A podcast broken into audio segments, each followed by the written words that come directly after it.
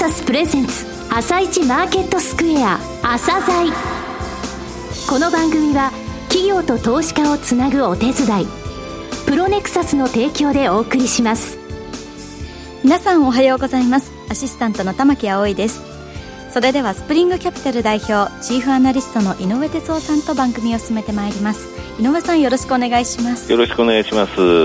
今日も楽しみな企業をゲストにお招きしています今日ご紹介する企業は証券コード 6718iPhone です。はい、えー、iPhone さんですね、はい、あのインターホンインターホンで国内シェア50%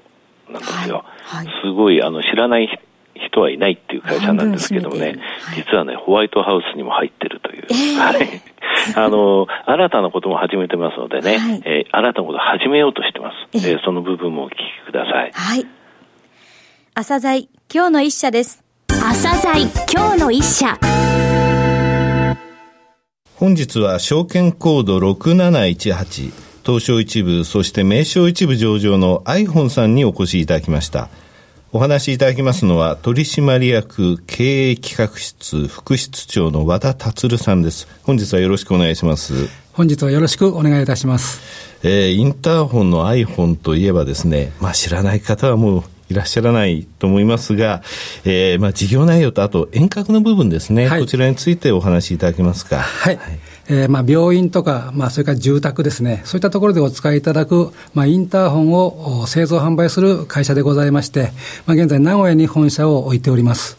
当社の製品は建物に付帯する、まあ、設備でございますので、はい、えー、住宅とか、えー、病院以外のですね、まあ、学校やですね、商業施設などでも、まあ、大抵の場合ですね、えー、何らかのインターホンがついていると言っていいんじゃないかなというふうに思っております。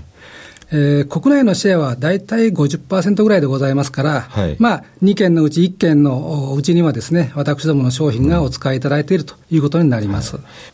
えー、遠隔はどうでしょうか？はい。遠隔でございますけれども、当社は1948年、昭和23年に創業いたしました。はい、えー、現在の社長の父親があ創業者なんですけれども、もともと技術者ということもございまして、まあ、ものづくりをしたいということで、東海音響電気研究所という社名でスタートいたしましたけれども、はい、まあ、その後の1959年、はい、昭和34年に現在の iPhone 株式会社という社名に変更いたしました。となると、この1959年の時点でもうすでに製品名は iPhone であったということですか？はい。ちょうどその頃、商標の問題ございまして、はい、えー、私どもの商品は、はい、iPhone というブランドで出すことになっておりまして、はい、それを社名に持ってきたということでございます。さて、あの、国内と海外両方売り上げございますが、この比率とかですね、はい、えー、セグメントの状況、こちらについて教えていただけますか？はい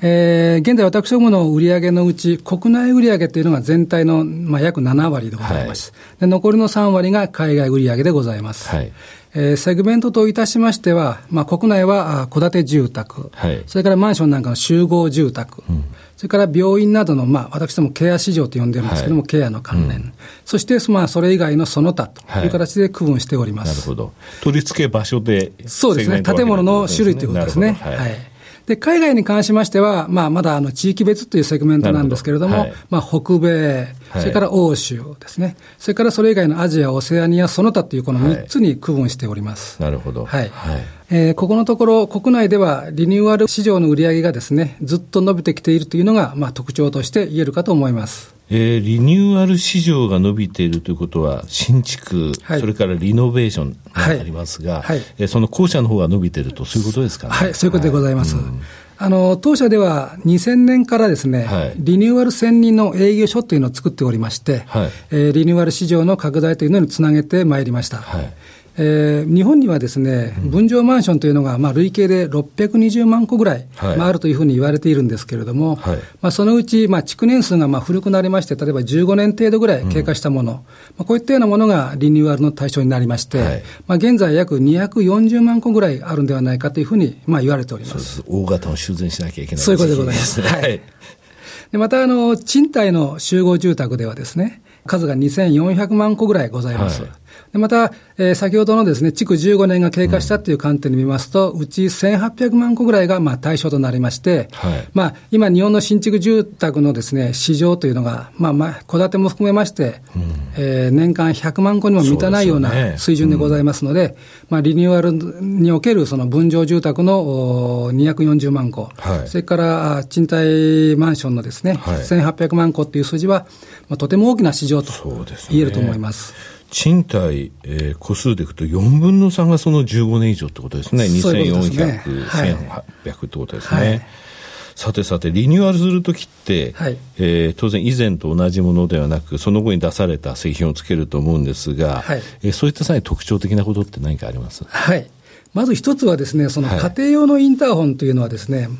最も身近な、まあ、防犯機器ということなんですけれども、その通りですね。はい。はい、まあ、進化がとても分かりやすいというところが、うん、まあ、あります。はい。で、もともとは通話機能だけであったものがですね、はい。テレビモニターがつくようになりました。はい、で、最初はそれが白黒だったんですけれども、うん、まあ、カラー映像に変わっていくという形で推移してきておりまして、家庭用のインターホンは、まあ、その先ほど申しましたように、セキュリティの部分っていうのは結構重要でございまして、はい、白黒よりもカラーの方がセキュリティ性が高いので、はい、えー、まあ、例えばですね、えー、自分が住んでいるマンションの隣に新しいマンションができてくると、うん、でそこにカラー映像の、えー、モニターがついていると、はい、そんで自分のところが仮に白黒だとしますとですね、はい、まあ、どうしてもやっぱり隣のやつがいいなと、カラーが欲しくなるんですね。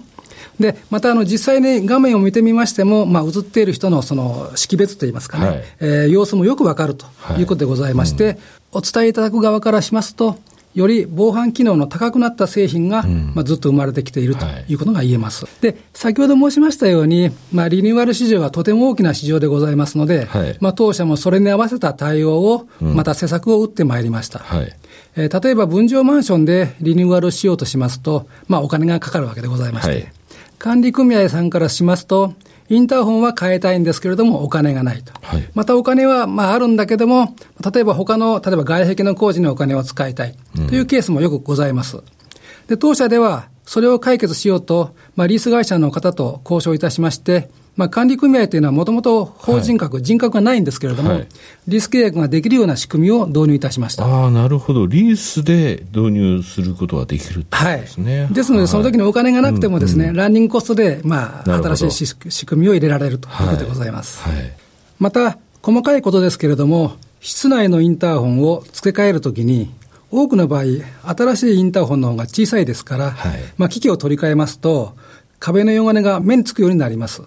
まあ、そこで当社はその壁の汚れを隠すべく、化粧プレートを用意いたしました。なるほど。はい。せっかくインターホンを変えたんだけども、壁の汚れが目立ってがっかりと。はい、そういうことがまあなくなりまして、まあ、お客様からは大変喜ばれております。なるほど。またあの、当社のように小さな会社だけではですね、はい、えー、もうこの大きなリニューアル市場というのを十分にカバーすることができませんので、はい、まあ、当社では、一緒になってこうした市場を開拓していただける、まあ、パートナーというのを育成しております。はい、人口の減少など、新築の市場が縮小していく中、まあ、多くの方にパートナーになっていただき、リニューアル市場を育てることができたというふうに考えております。はいえー、もう十分強みが伺えたような気がしますが、取締役の考える、えー、今お話しいただいたこと以外の強みってどういった部分ですかね？はい。うん、私どもは最初に申しましたように、建物に不在、付帯する設備を作っていると。はい。まあ、その関係で、えー、建物の施主の方ですね、はい、大きなところでは国とかですね、うんはい、国交省とか、はい、そういったところございます。また、東京都とか、いろんな都道府県ですね、うん、そういったところの施主のところ、それからデベロッパーさんですね、それから設計事務所、うん、それからゼネコンさんですね、そういったいろんなその建物に携わるいろんな、えー、ルートにですね、営業も持っておりまして、まあ、そういったところが一つの強みかなと。また、昭和27年に、まあ、一度欠陥商品を出したことがございます。はい、まあ、その際にですね、えー、創業者は、まあ、最後の1台まで責任を持って修理を終えるという信念のもとですね、うん、大変誠意を持って対応いたしたということがございました。はい、それをきっかけにですね、はい、それまで以上に品質重視ということをずっと経営の中心にまあ置いておりまして、はい、まあ、品質管理の分野では、まあ、最高の賞と言われるデミング賞を、まあ、いただいております。経営理念に自分の仕事に責任を持って他人に迷惑をかけるな。はい、書かれていて、これだと思ったんですが、はい、ここから来てるんですね。はい、ここからも来ております。うんえー、さて、御社は、えー、3か年の中期経営計画、えー、この2年目に入っておりますが、この重点戦略の一つにも含まれているグローバル化の推進、えー、つまり海外戦略ですね。はい。えー、こちらについてお話しいただけますか？はい。実はすでに、アメリカのホワイトハウスや、はい、フランスの世界遺産であるモンシャン・ミッシェルなどでもお使いいただいているのですけれども、はい、まあ、今後、北米や欧州を中心に、各国、各地域へより密着した営業を進め、はい、海外の市場開拓のスピードアップを図りたいと考えております。ホワイトハウスに入っているはい、実はお使いいただいております。国内で50%以上のシェアですよね。はい。海外でのシェアってどうですか、はい。海外のシェアではまだ10%もございません。はい。まあ、ですから、うん、まあ、体制を強化したり、また市場に合った商品を提供することで、まあ、十分に拡大の余地があるんじゃないかというふうに考えております。海外の伸びしろはまだまだあるってことですね。はい、さようでございます。はい。うん、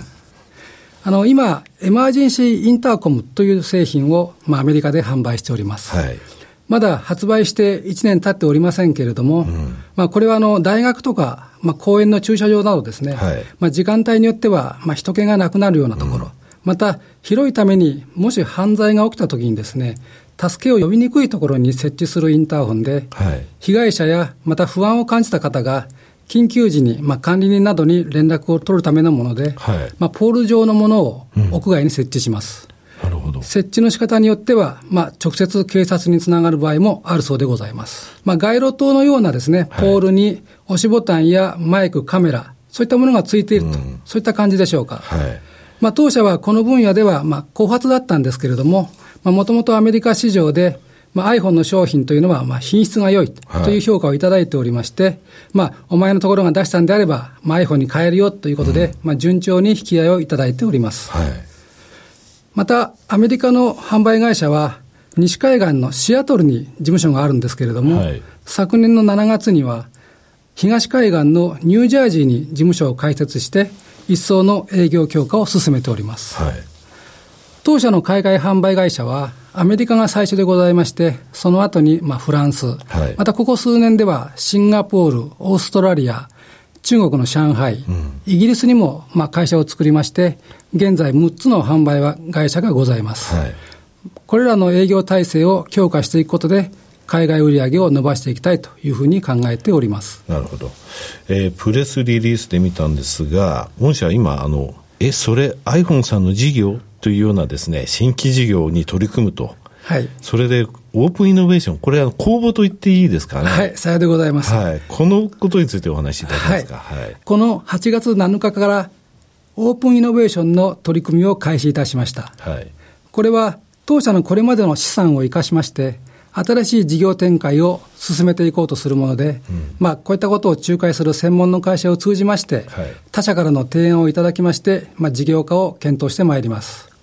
えー、その資産とは具体的にどういったものですかね？はい。これまでご説明いたしました国内外の販売網ですね。はい、それから、えー、私どもの商品というのは、外に設置される場合が多いんですけれども、はい、えー、気温が例えばマイナス10度から60度に耐えるように設計されています。なるほど。はい。その状態で雨や風に耐えて24時間365日電気が通っております。これ技術ですね。はい、そうでございます。うん、で、まあ通常の家庭電気製品としては非常に珍しい基準ですし、これも一つの技術かなというふうに思っております。すね、資産ですね。はい。はい、それからもう一つ、あの、国内のシェアも50%以上ございますので、はい、えー、これも一つの資産かなと。うん、で、まあこうしたものはですね、まあ当社ではこれまで当然のものというふうに思っておりましたけれども、まあ外部の方から見ると大きな資産、まあアセットになります。そうですね。はい、はい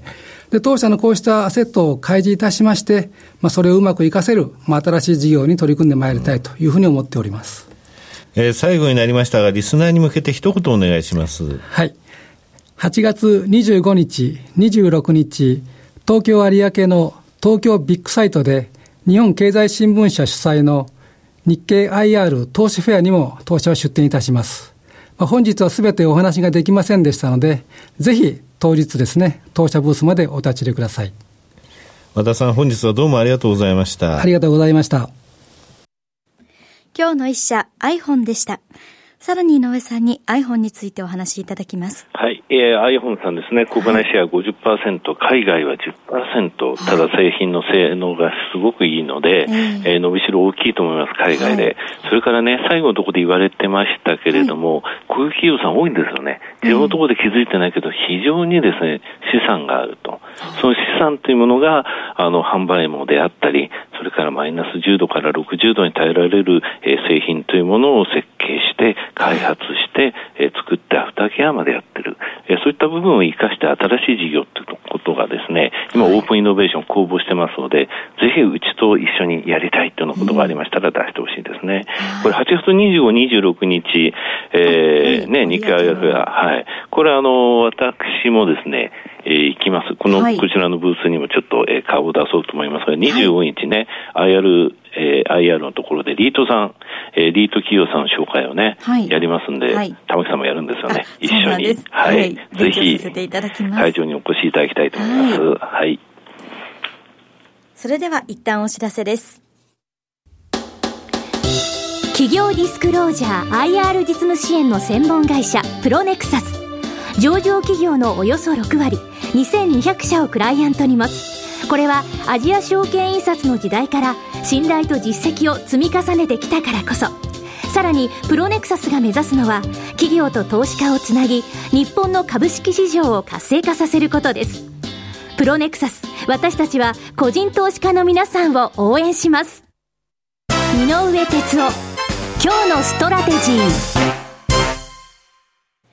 それでは井上さん、後半の解説もよろしくお願いします。はい、えー、北朝鮮のリスクってものがすごく顕在化して、そして急速に昨日消えていったっていうのはこの1週間でしたよね。はい、8月中旬までに計画をまとめ、島根県、広島県、高知県の上空を飛ぶミサイル4機をグアムの周辺に落とす、えー、こんなに根節丁寧に事前説明したことないですよね、北朝鮮ね。不思議ですよね。で、アメリカもアメリカで今まで秘密裏で、えー、直接交渉を重ねてきたってことを公にしましたし、はい、少し見えたっていう感じですかね。はい、ここでね、あの、一旦昨日のところであの止まったということ、それからアメリカ側も、えー、話し合いを続けていきたいということを出しましたのでね、少しほっとしました。はい、えー、中国についても、えー、北朝鮮からの石炭、えー、等のですね、えー、輸入を停止したということですね、はい、本当は2月にね、今年いっぱいもうやりませんって言ってたんですよ、中国、えー、やってたってことですね、はい、まあいいや、それでね あの、そういったところで、これで8月で、えー、この材料が出ましたけど、これで一旦落ち着いて、またあの、えー、なぎ状態になっちゃう可能性はあるんですが、はい、9月要注意ですよ、これ、FOMC があります、ECB がありますっていうのはあるんですが、アメリカ、アメリカの方がね、これ10月からの予算、暫定予算のところもう一回作んなきゃいけない。はい、あとはね、財政の崖っていうものがありますし、はい、トランプさんが何も言ったことができてない。税制改革に向けた、えー、その時に共和党内まとめきれてない。そういったところで昨日いきなりね、あの製造業の大統領のその民間のね、あの、機関なんですが、4人、はい、4人の CEO がいっぺんに辞めちゃったのね。はい、逆に、あの、トランプさんについてることによって自分にとっては会社にとってもリスクだとか、あとは、あの、議員にとっても次の選挙のことを考えるとっていうのが出てきてるんですよね。はい、だから毎週、あの、内閣改造やってる場合じゃないんで、ちょっと9月荒れる可能性ありますね。はい井上さん本日もありがとうございました。また来週もよろしくお願いします。この後は東京市場の寄り付きです。朝鮮この番組は企業と投資家をつなぐお手伝いプロネクサスの提供でお送りしました。